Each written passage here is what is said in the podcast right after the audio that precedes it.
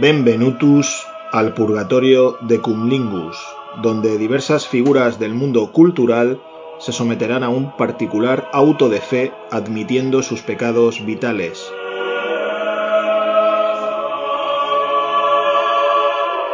Tras sus confesiones, el tribunal de Cumlingus tendrá la última palabra y absolverá o condenará sus almas.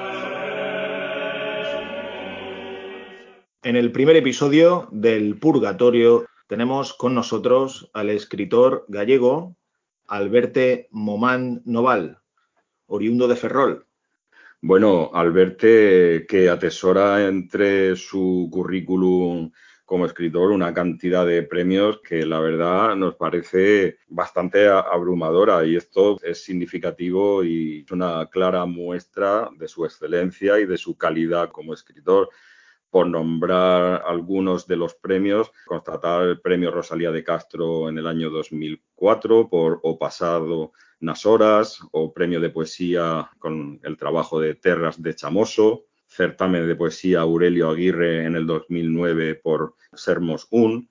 Bueno, una cantidad de trabajos, como digo, abundantes. Hoy estamos aquí realizando esta entrevista en relación a su novela La vida eterna, una novela que, bueno, toca un tema que en Kunlingus nos gusta mucho, ¿no? Sí, sí, desde luego.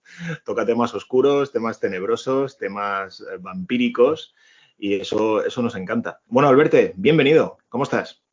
Buenas, buenas tardes, muy bien, muy bien, muchas gracias. Aquí encantado de, poder hablar con vosotros. Bueno, cuéntanos así un poco qué inspiraciones, qué influencias tuviste para meterte en este mundo vampírico a través de, la vida eterna. Eso, a lo verdad es que se remonta hace muchos, muchos años. Es decir, siempre fui, desde, adolescente, siempre fui un, un, rocker, ¿no? Y bueno, y eso que tiene que ver con el mundo vampírico. Pues la, verdad es que tiene bastante que ver. Bueno, inicialmente no, era simplemente una, estética y un, gusto musical. Pero con los años, a medida que me fui involucrando más en el tema de la literatura, me centré también en determinados aspectos que ligaban la música con la literatura, ¿no? Y, ahí empecé a adentrarme, bueno, entre otras cosas, en el mundo del psicobilly.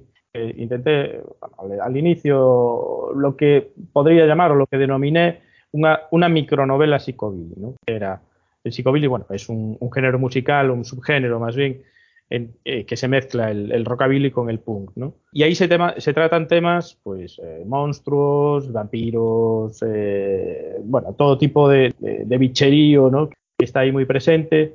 Y yo intenté, bueno, pues por una parte traer en primer lugar los superhéroes a mis micronovelas psicobilly y a partir de ahí me fui adentrando y en temas más oscuros hasta llegar al vampirismo, que este es mi primer acercamiento al mundo vampírico.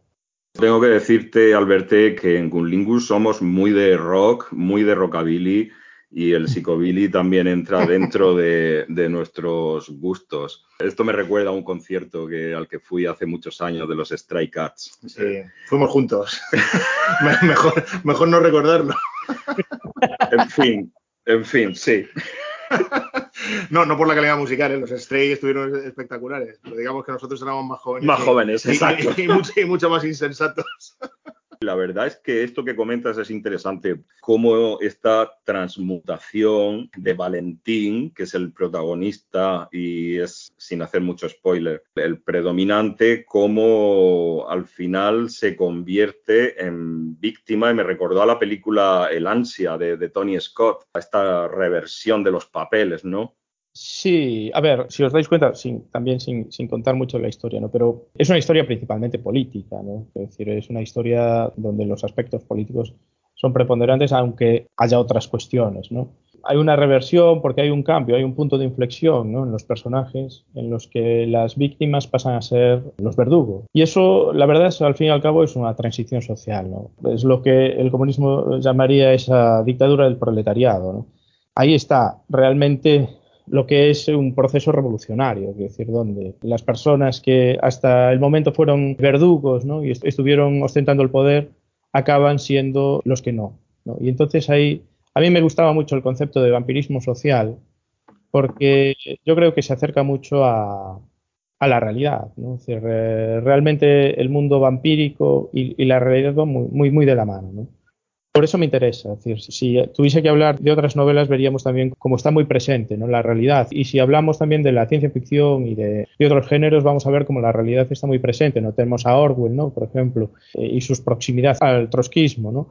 o por ejemplo tenemos a Huxley, ¿no? o, bueno, decir, incluso a Asimov, ¿no? que Asimov para mí es un, individuo tremendamente político. ¿no?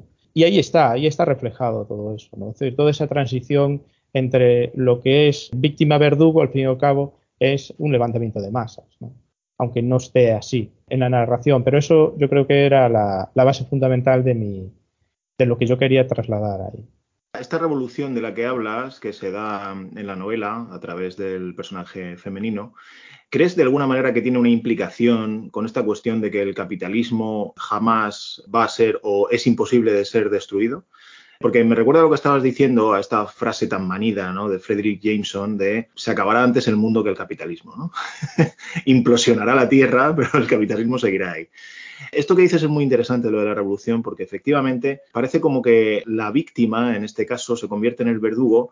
De alguna manera me recuerda a este concepto de que los antisistemas son al final fagocitados por el propio sistema capitalista, ¿no? Sí, a ver, habría mucho que hablar sobre esa cuestión, ¿no? Quiero decir, porque al fin y al cabo hay muchas personas que se consideran o se autodenominan ¿no? antisistema cuando realmente son seguidoras fieles y, férreas del, propio sistema.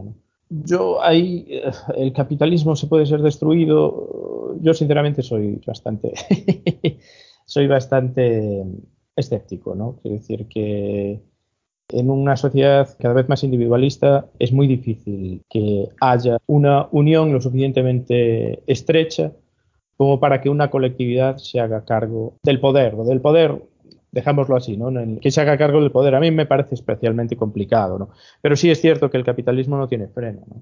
El capitalismo llega un momento que, que sí, provocará la destrucción del planeta antes de que, de que alguien sea capaz de reconocer que efectivamente hay un problema, un problema con el propio sistema, ¿no? Yo sí soy completamente de la idea de que, de que habrá que buscar otros planetas. De hecho, escribí un libro hablando justamente de eso, ¿no? de, la colonización de otro planeta, porque este ya no daba más de sí. Sí, es, es un tema que de vez en cuando nos gusta discutir entre nosotros, esta cuestión de la redefinición del capitalismo, que el capitalismo es un modelo económico social que efectivamente está en horas muy, muy bajas por todas las repercusiones que está teniendo en la sociedad, ¿no? Yo quiero remarcar, ¿no? Lo interesante de la novela en cuanto a este enfoque de lo seductor del poder asociado al capitalismo y a la vez entrelazado con el vampirismo. Es, un triángulo ahí de, conceptos que son muy interesantes unidos por sí mismos, ¿no?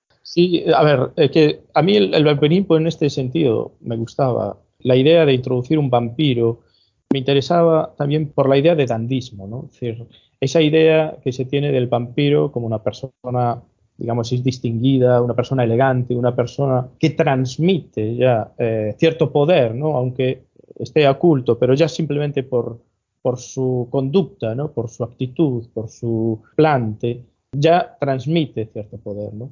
Y ahí esa transmisión, esa idea que proyecta de sí mismo, al fin y al cabo es la que, digamos, somete antes que, su propio poder vampírico. ¿no? Es, e, es capaz de someter a través de su propia conducta o de su propia actitud frente a los demás.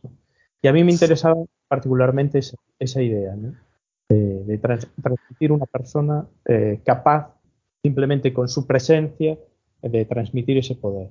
Esto que tú estás planteando, efectivamente, al cine se trasladó porque creo que encaja bastante bien con el perfil que estás comentando en una película Drácula de Bram Stoker, donde este plante, esta presencia que tiene Gary Oldman, nada más que esa presencia ya de por sí es seductora sin ni siquiera haber desplegado sus habilidades y sus poderes vampíricos ya de antemano, como tú estás muy bien comentando, efectivamente. Sí, yo, yo, lo que creo también es que, mm, con respecto a esto que estáis hablando, que me parece muy interesante, es que creo que, ha habido cierta romantización eh, al respecto de la figura del vampiro y en concreto de Drácula, ¿no? Esto ya lo comentábamos en algún episodio nuestro del ciclo que dedicamos a vampiros. Y a mí me resulta muy interesante esto traerlo con la novela de Alberte, ¿no? Porque esta figura de este banquero, este, este casi broker de banca, podríamos decir, me resulta muy interesante porque está expuesto de una manera muy hipercapitalista, muy seductor efectivamente, pero bajo mi punto de vista no está nada romantizado dentro de la novela, lo cual genera una relación muy interesante entre Ana y Valentín, donde casi, no sé ya sin meternos en estos terrenos, pero casi hegelianamente podríamos hablar de la dialéctica del amo y el esclavo de alguna manera, ¿no? Donde al final el esclavo es el que tiene que subvertir ¿no? y rebelarse contra el amo. Y a mí eso parece que está perfectamente plasmado por Alberte en, en la novela. Eso, bueno, esa era un poco la idea, ver cómo un vampiro es capaz de seducir, en este caso seduce también porque, bueno, sin entrar demasiado por, la persona a la que, de la que se alimenta y de la que la, protagonista es capaz de reconocerla en la piel del vampiro. Y ese es el primer paso para la seducción, esa química que se establece entre ambos. Pero a partir de ahí hay una relación de amor-odio, porque al fin y al cabo la actividad profesional de ella dista mucho o, es incluso contraria al papel de banquero. Entonces ahí se establece una, relación de amor-odio. Y a partir de ahí es la toma de conciencia de la protagonista femenina y a partir de ahí es el momento en el que ella pretende ¿no? tomar las riendas del asunto. ¿no? Decir, bueno, hasta aquí podemos llegar y a partir de aquí vas a empezar a ser víctima. Pero un poco ese sí que es el, papel, que es al fin y al cabo, si lo trasladamos a la sociedad, da vuelta ese poder y, dice, no, a partir de ahora somos nosotros los que tomamos las decisiones y somos las, las personas, la, la, sociedad civil, la que decide cuál va a ser su futuro. ¿no? Y a partir de ahí es eso, es decir, eh, realmente sí tiene que ver con Hegel ¿no? y, con toda esa dialéctica, porque al fin y al cabo es lo que propone él mismo. Eh, también me resultó muy curioso esta necesidad de distanciarse de la idealización del otro, ¿no? Y yo creo que aquí hay una frase magnífica en tu novela que dice lo siguiente, cito textualmente, la creación de un ideal se basa en la eliminación de cualquier particularidad objetiva. Apenas algunos rasgos de lo real permanecen y en cuanto ese ser de ficción se materializa, existe el riesgo de que su dorado embeba nuestras falanges, tal y como decía Flaubert. Y bueno, si has seguido un poco los episodios, yo soy el que cita permanentemente porque soy un poco, soy un poco un pedantosaurus de esto y tal. Y busqué, busqué otra vez en Madame Bovary, Y en el capítulo 6 de la tercera parte dice lo siguiente, Flaubert. Denigrar a los que amamos siempre nos aparta un poco de ellos. Los ídolos no deben tocarse, el dorado se queda en las manos, ¿no? Que es básicamente eh, como tú parafraseas eh, de manera genial aquí en la frase, ¿no? Entonces, esto eh, me resulta tremendamente sugerente, ¿no? Porque esta, esta necesidad de distanciamiento para no caer, ¿no? digamos, aquí diríamos en la seducción vampírica, pero al mismo tiempo, pues eso, ¿no? Lo que dice Flaubert, lo que dices tú, cuando denigramos a ese que nos ama, esa imposibilidad de tocar al ídolo, porque el ídolo al final, digamos, deja el dorado en las manos, se convierte en un ídolo de barro de alguna manera, ¿no? Claro. Sí, no, los ídolos no existen. Bueno, yo ahí tengo ciertos problemas. Podréis insultarme gravemente si, si lo deseáis. Yo.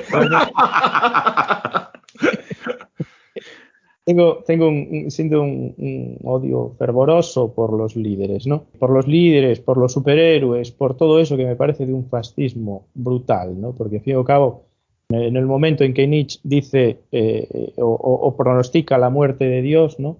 Ahí hay que suplantarlo de alguna manera y entonces los líderes, los superhéroes, ¿no? Llegan para suplantar a ese Dios, ¿no? Tienen esas mismas capacidades, ¿no? De, de poderlo todo, de ser omnipresentes, de ser de saberlo absolutamente todo y de estar por encima del bien y del mal. al fin y al cabo, eh, si intentemos un Superman, veremos que está por encima de la justicia, ¿no? de la justicia humana. Es, tiene una justicia divina donde él puede decidir por los demás. Entonces yo siento un odio eh, absoluto por, por, los superhéroes. todos mis superhéroes son, son horribles, son personas con miedo, son personas, son todo lo contrario, son antihéroes, ¿no? Y un poco es esa idea. De tocar al líder. Realmente el líder es un simulacro, el líder no existe, la persona, esa deidad. A lo que nosotros eh, queremos referirnos por una necesidad. Que decía Feuerbach, ¿no? De crear un Dios a nuestra imagen y semejanza. Esa necesidad que tenemos de crear dioses, al fin y al cabo, no deja de ser un simulacro, es decir, no deja de ser una mentira. Entonces sí que tocamos al ídolo, hay una necesidad también de no tocar al ídolo, porque si lo tocas corres el riesgo de defraudarte si tocas al ídolo es un problema, entonces hay que mantenerlo siempre a cierta distancia. Y ahí es lo que, lo que digo, no, no, no podemos, no podemos absolutamente eh, aproximarnos a ese ídolo sin que ese ídolo pierda su aura, ¿no? Sin que pierda todo el poder que nosotros mismos le otorgamos, porque no es que él tenga poder, sino que nosotros mismos le otorgamos, igual que la justicia o el Estado. El Estado tiene poder en el momento en que la sociedad le proporciona ese poder. Si nosotros le quitamos ese poder, el Estado no deja de ser de un número reducido de personas que toman decisiones. El poder existe porque nosotros le otorgamos unas capacidades que, teóricamente nos superan a nosotros mismos. Esa es también la infantilización de la política, esa, está ahí metida, ¿no? Es decir, cómo el poder nos hace creer que no somos capaces de tomar decisiones por nosotros mismos. Y ahí está hay que romper esa barrera. Si realmente eh, quieres superar esa infantilización, si quieres superar esa minoría de edad, hay que destruir al ídolo. Yo, yo tengo un odio, un odio terrible, absolutamente, que debería ser inconfesable, porque no se puede confesar uno, no puede confesar nunca uno que tiene, que, siente odio, pero sí, yo tengo un problema muy grave con, con los líderes y con toda esa caterva de, de inútiles aprovechados. Entonces, no, te preguntaré entonces tu opinión sobre la trilogía de Batman de Christopher Nolan. que, creo, por cierto, que, debemos compartir más o menos. Bueno, yo, yo creo que tenemos ese capítulo pendiente, un director eh, por el que sentimos una gran admiración e hizo un gran tratamiento del tema este de los líderes, como es Woody Allen, cuando desmitificaba al líder convirtiéndolo en una oreja. en el dormilón, si no, si no recuerdo mal. Entonces, ¿cómo refleja la estupidez humana, la colectividad, ¿no? el borreguismo? Y efectivamente, que, bueno, este sería un tema para hablar ampliamente y distendidamente porque da mucho de sí.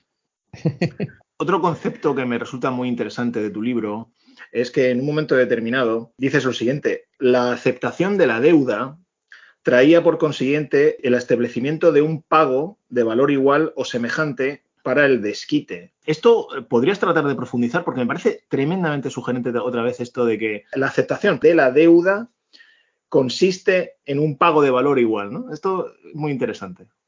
Sí, sí, bueno, claro, vivimos en una sociedad donde nada es gratuito, ¿no? Lógicamente, ¿no? Entonces, de hecho, yo no hace mucho, bueno, yo soy así, ¿no? Soy un poco particular en algunas cosas, ¿no? Y siempre le pregunto a la gente, incluso gente que no conozco, le, pregunto cosas como si nos conociéramos de toda la vida, ¿no? Tengo esa manía, ¿no? Entonces a una persona que prácticamente no, la conocía, le decía, ah, pero ¿cómo estás? Entonces empecé a, interesarme, ¿no? Un poco por su estado de ánimo, que sabía por otras personas que no era eh, muy bueno. Entonces em, se quedó mirando para mí, hizo una pausa dramática y después me dijo, ¿pero por qué? Realmente no hay un motivo, porque decir, me interesa, no sé por qué, decir, no es que te vaya a utilizar para algo, no es que te vaya a pedir después algún tipo de recompensa a cambio de mi interés, ¿no? Eh, vivimos en una sociedad así, quiero decir, vivimos en una sociedad y cada vez más en la que nada es gratuito, ¿no? Y entonces, en el sentido del poder, ¿no? el poder tiene esa capacidad ¿no? de intentar ofrecer favores aparentemente parecen gratuitos, pero que realmente no lo son. Cuando viene el típico alcalde de una ciudad pequeña o de un pueblo a ofrecernos alguna cosa, realmente nos está pidiendo algo, no nos está ofreciendo nada, nos está pidiendo algo. Nos damos cuenta de que en el momento en que nosotros aceptamos un favor, sobre todo de, favores de personas que ostentan algún tipo de poder o que tienen algún tipo de, posición privilegiada, podemos observar como lo que realmente no nos están ofreciendo nada. Lo que nos están es solicitando algo, que lo camuflan detrás de esa, de esa dádiva, de esa, esa forma de caridad, ¿no? Entonces, yo lo que hago aquí es desconfiar. Desconfiar básicamente de ese poder que nos ofrece algo. Así como el poder no es gratuito, mantener ese poder tampoco es gratuito y necesita de todos nosotros, de todos y todas nosotras para mantenerse. Siempre va a estar solicitando cosas, pero camuflando esa solicitud por detrás de dádivas, ¿no? De, mira, te voy a ofrecer tal cosa, te voy a, dar tal, pero después vas a quedar atado a mí de alguna manera, ¿no? Y un poco es, es eso lo que, lo que pretendía, ¿no? Que, bueno, puede extenderse mucho más, ¿no? Pero pretendía desenmascarar ese doble juego, ¿no? que muchas veces tiene el poder, para mantenernos bajo su mano, ¿no? Y tenernos ahí, decir, en algún momento nos dirá, pues hazme este favor porque recuerda que yo, en un momento en el que tú necesitaste algo o no lo necesitabas o yo te hice creer que necesitabas algo, eh, yo respondí positivamente. Entonces eso es algo que a mí me preocupa y, que siempre estoy atento a ese tipo de, cuestiones, ¿no? sobre todo porque veo que esa deriva, ¿no? la que mencionaba antes, eh, existe. ¿no? Existe una deriva en el que nada es gratuito, incluso el interés por otra persona puede entenderse como, como algo que no, como, como una segunda intención. ¿no? Efectivamente, esto que acabas de comentar corresponde al término de deuda, de giri, que llaman los japoneses. En el momento que nace la deuda, ya tenemos ahí contractualmente una serie de vínculos, de obligaciones, que bueno, puede ser en el ámbito político, en el ámbito comercial, en, cualquier ámbito de la, de la, vida. Y entonces, esto es otro de esos conceptos interesantísimos que, digamos, rigen y mueven las relaciones humanas y es tan potente, ¿no? Pasamos a comentar un poco este estilo tan eróticamente potente del que hace gala al verte, con escenas bastante explícitas, ¿no? Te viene de, algún lado. ¿Has querido ser aquí? Porque claro, nosotros es la primera novela tuya que leemos. Nos impactaba mucho, ¿no? Estas escenas tan, tan explícitas, ¿no? Sin, tampoco ser subrayadas, ¿eh? esto quiero dejarlo claro. Son explícitas, pero no son tampoco subrayantes, ni enfáticas, ni marcadamente machaconas. Pero sí es verdad que son escenas de una sexualidad muy potente. ¿Qué nos puedes decir sobre esto?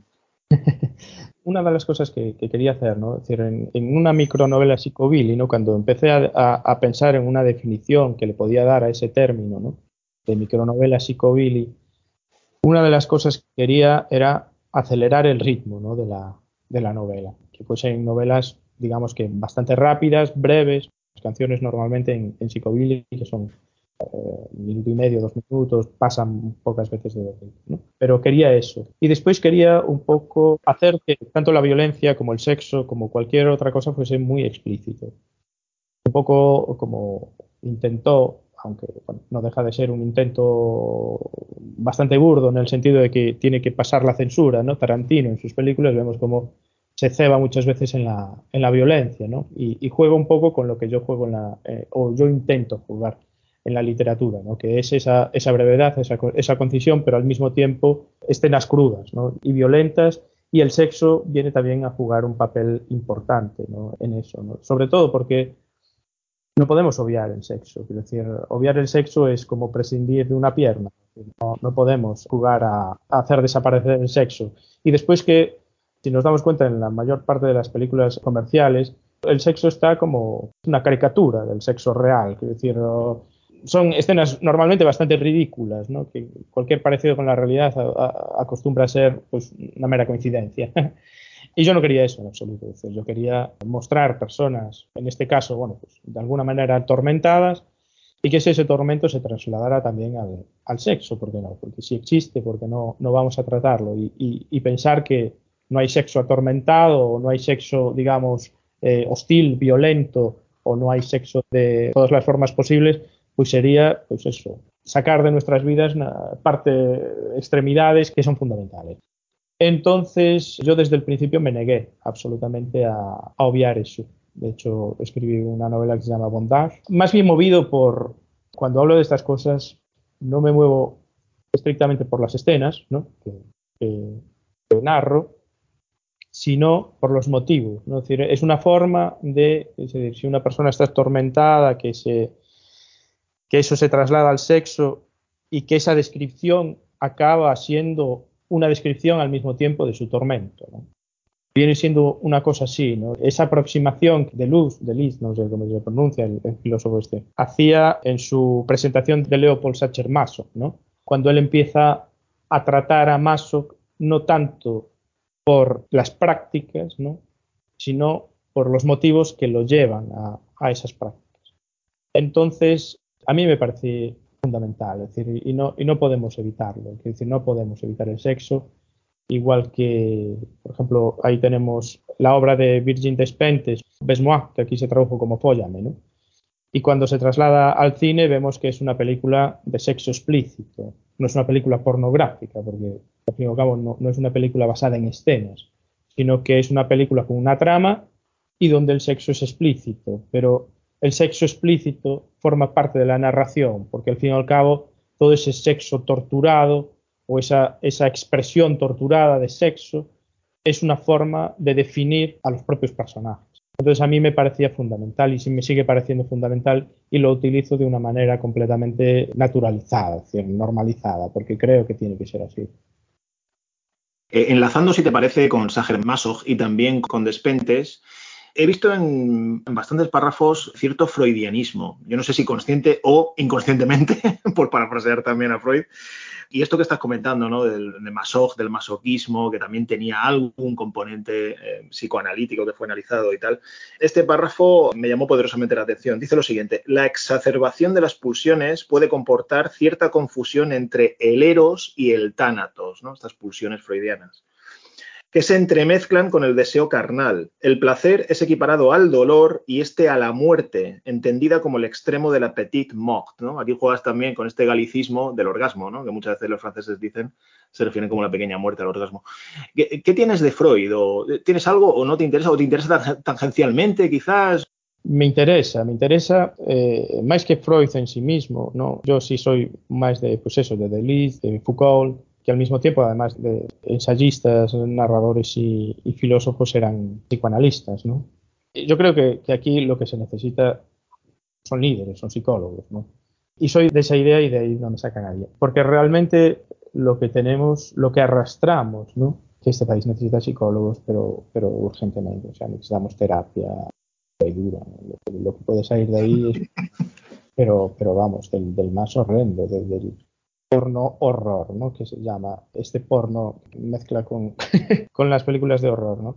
Yo creo que, que, es así realmente, es decir, que estamos en un momento de deriva y de declive absoluto en el que necesitamos realmente reflexionar antes de, po de poder llegar a reflexionar sobre la política o sobre la ideología que queremos, que queremos eh, llevar a cabo, que queremos defender, tenemos que reflexionar sobre nosotros mismos, sobre nuestras faltas y pobres facultades. ¿no? Porque socialmente tenemos muchos problemas y muchos problemas derivados en que estamos como putas cabras. Sí, de claro. y eso es un problema, pero no es un problema simplemente social, que lo es, lógicamente, no, sino también es un problema personal.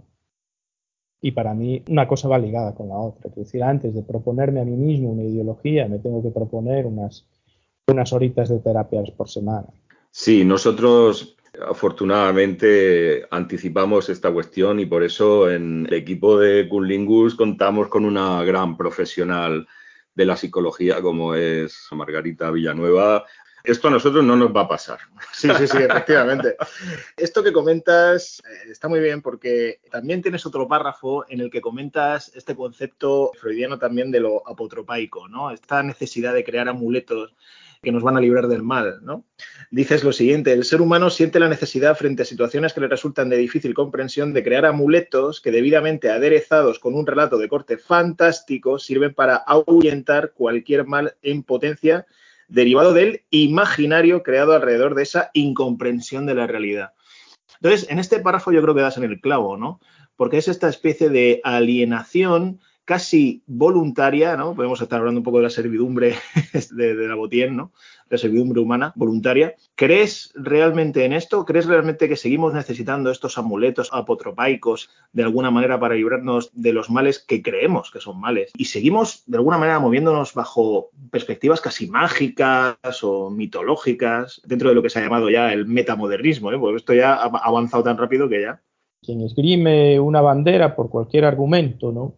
En vez de, utilizar argumentos, utiliza banderas, ¿no? Realmente esa bandera qué es.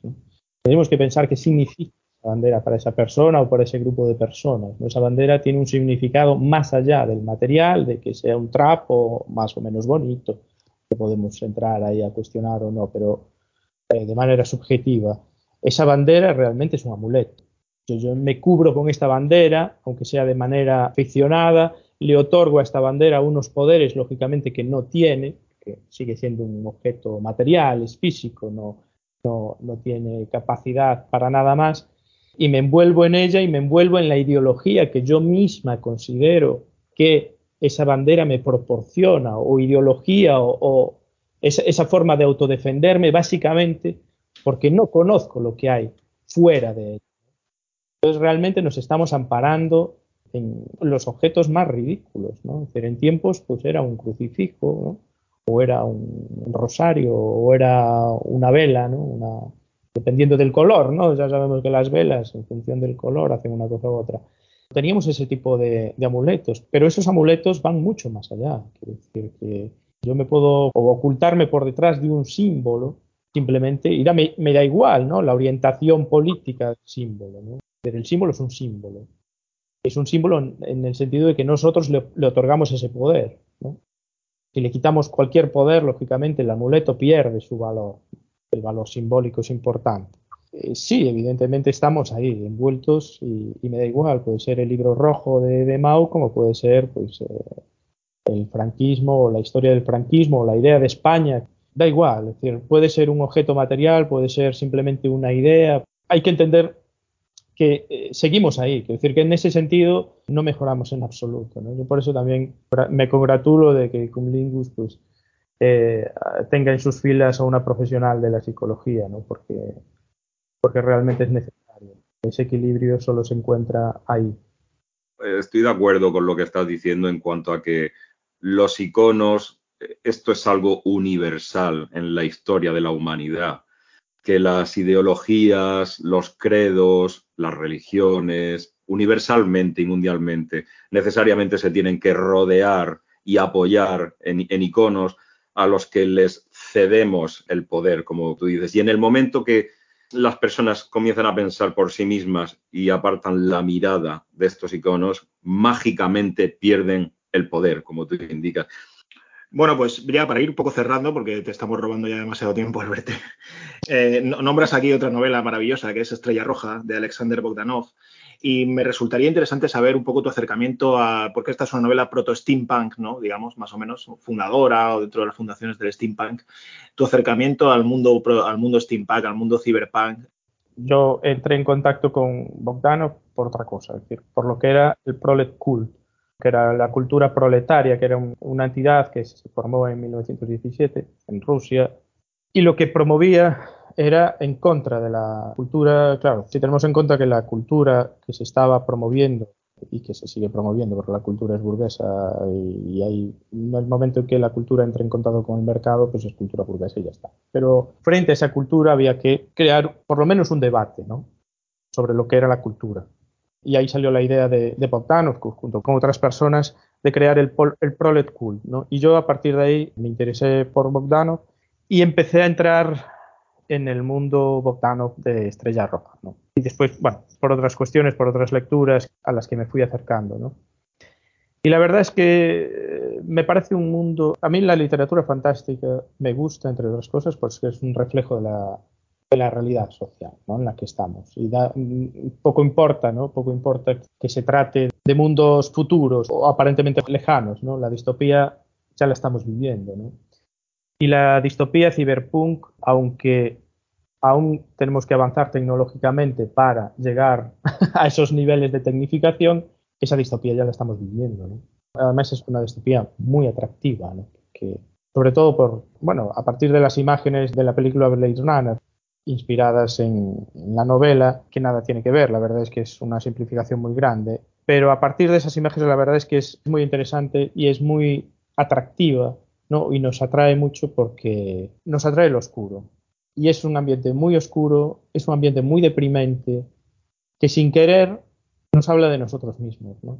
Y yo creo que el ciberpunk nos está hablando de nosotros mismos y probablemente, o por lo menos en las sociedades, en las edades más jóvenes, no seamos capaces de verlo, pero a medida que vamos madurando sí nos aproximamos a ese mundo ciberpunk de la soledad, de los espacios mínimos, pero más una soledad terrible, ¿no? Es decir, una soledad absoluta, ¿no? Básicamente porque la cantidad de personas con las que nos relacionamos a lo largo del día es cada vez menor hasta que puede llegar el momento en los que no nos relacionamos con nadie, en los que dependemos absolutamente de una tecnología que consideramos que nos une cuando realmente nos separa. Es, eh, a mí me parece, eh, sobre todo, esa orientación, que como bien dices es por moderna, es para mí muy, muy significativa. Es decir, a mí me parece que estamos ahí estamos ahí, que probablemente aún no tenemos esa tecnología suficiente como para que se nos pueda parecer físicamente ¿no? a, nuestra realidad, pero es nuestra realidad. Y a mí es lo que más interés me suscita, de ser capaz de reflejarme ahí. Pues nada, para finalizar, el título yo creo que es deliberado, ¿no? La vida eterna. Y no sé si es deliberado en el sentido del bucle eterno del capitalismo que hemos comentado antes, ¿no? La manida frase ya de Jameson, o si realmente también es un poco una crítica velada, no lo sé, ya se me estoy yendo demasiado de madre, al transhumanismo que vivimos hoy en día, ¿no? Todo este tipo de tratar de convertirnos en máquinas, de que las conciencias se van a digitalizar, el cuerpo físico es una carcasa. No sé qué opinas de esto, ya cerramos con esto, sobre esta nueva era del transhumanismo que quiere convertirnos en seres como inmortales, ¿no? Eso sí, tecnificados, lógicamente. Lo comentabas tú, Pedro, ¿no? Este concepto de el tiempo como enfermedad, ¿no? El mm. combatir el tiempo, el no envejecer, efectivamente, muy interesante, ¿no? Que, además esto se ve en muchísimas películas de vampiros, se ve esto, ¿no? Donde ya el vampiro no está tan romantizado como a lo mejor en, la película de Coppola, que a mí no me gusta mucho. pero, pero sí, en The Hunger se ve esto, ¿no? Con esta enfermedad que tiene David Bowie y también en, la maravillosa y para mí menospreciada película, pero a mí fantástica de Werner Herzog, ¿no? El, el Nosferatu que hace Herzog, se ve como Klaus Kinski ahí tiene ese fatalismo existencialista. Él no quiere ser inmortal, ¿no? Entonces, pues no sé, Alberto, ¿qué, qué opinas de esto? ¿Es realmente deliberado? Bueno, imagino que sí, pero no sé si en este sentido o no, el título y, y bueno. El protagonista dice que no importa que él muera o que no muera, realmente es irrelevante. ¿Por qué? Porque él forma parte de un sistema que busca sobrevivir y mientras ese sistema tenga las capacidades, la energía suficiente, el poder para sobrevivir, su muerte va a carecer de, importancia y de relevancia. Y esa es la vida eterna realmente, la, capacidad que tiene el sistema para sobrevivir a las muertes, incluso del, la, desaparición completa del ser humano, ¿no? que esa es otra distopía, a la que estamos jugando, ¿eh? es decir, como las muertes, bueno, las muertes ya carecen de, importancia, es decir, vemos como en Palestina está muriendo gente y a nadie le importa, ¿no? Lo que importa es lo que va a sobrevivir, ¿no? Que van a ser esas fronteras y quien esté de un lado y de otro, pero las personas no le interesan a nadie. Entonces, la sociedad civil debería ser muy consciente que las personas no importamos y no importamos también por un motivo, que eh, realmente somos un escollo para el poder en muchos casos. ¿no? Somos un problema. El sistema lo que necesita es un mínimo de personas para que todo permanezca, para que la vida sea eterna. Pero no nos necesita a todos. Y eso es algo que, que la gente no se está dando cuenta. Y el problema es que en los países occidentales pensamos que a nosotros no nos va a tocar, ¿no? que eso, las muertes son ahí, en fronteras que quedan más o menos lejos, pero nosotros no vamos a escoger quién sobrevive y quién muere. Y ese es otro problema importante. ¿no? Y ahí estamos. ¿Quién no puso alguna vez en un saco de boxeo el careto de alguien que le caía mal? ¿no? Eso es la función de, de estos líderes, ¿no? que sepas a quién le tienes que pegar. Pero realmente que le pegues a un saco de boxeo con el careto de alguien no, no va a hacer cambiar nada. Pues muy bien, Alberto, un, un placer. Ahora, si te parece, el tribunal va a deliberar. Pues el tribunal de Cunlingus considera que Alberto Momán Noval debe ser condenado al infierno por la obra La vida eterna. Alberto, ¿alguna alegación? Sí, absolutamente, estoy completamente de acuerdo ahí en ese, en ese plan. ¿no? A mí el plan el infierno, a mí, a mí lo que pasar frío, bueno, a ver, el infierno también tiene jodiendas, ¿no? Pero yo cuando estaba leyendo a Dante, yo el infierno lo, leía toda hostia, o sea, una cosa, pero alucinando, va flipando. Menos cuando llegas al final, ¿no? Cuando dice que el, centro del, infierno está congelado, los huevos. O sea, en las capas superiores, ¿no? Que se está mejor, ¿no? Pero claro, que después cuando llegué al cielo, al paraíso, digo, hostia, qué coñazo de sitio, pero qué sitio más aburrido, por favor. Entonces dije, no, no, no, yo vuelvo atrás, vuelvo atrás. Y siempre que volví alguna vez a, la Divina Comedia, yo me quedaba en las primeras partes del infierno. O sea, a mí, bueno, que además es que es un rollo guay, porque, claro, que me dicen, que te dan con un palo hirviente. Digo, sí, que te den con un palo hirviente. Hay gente que paga por eso.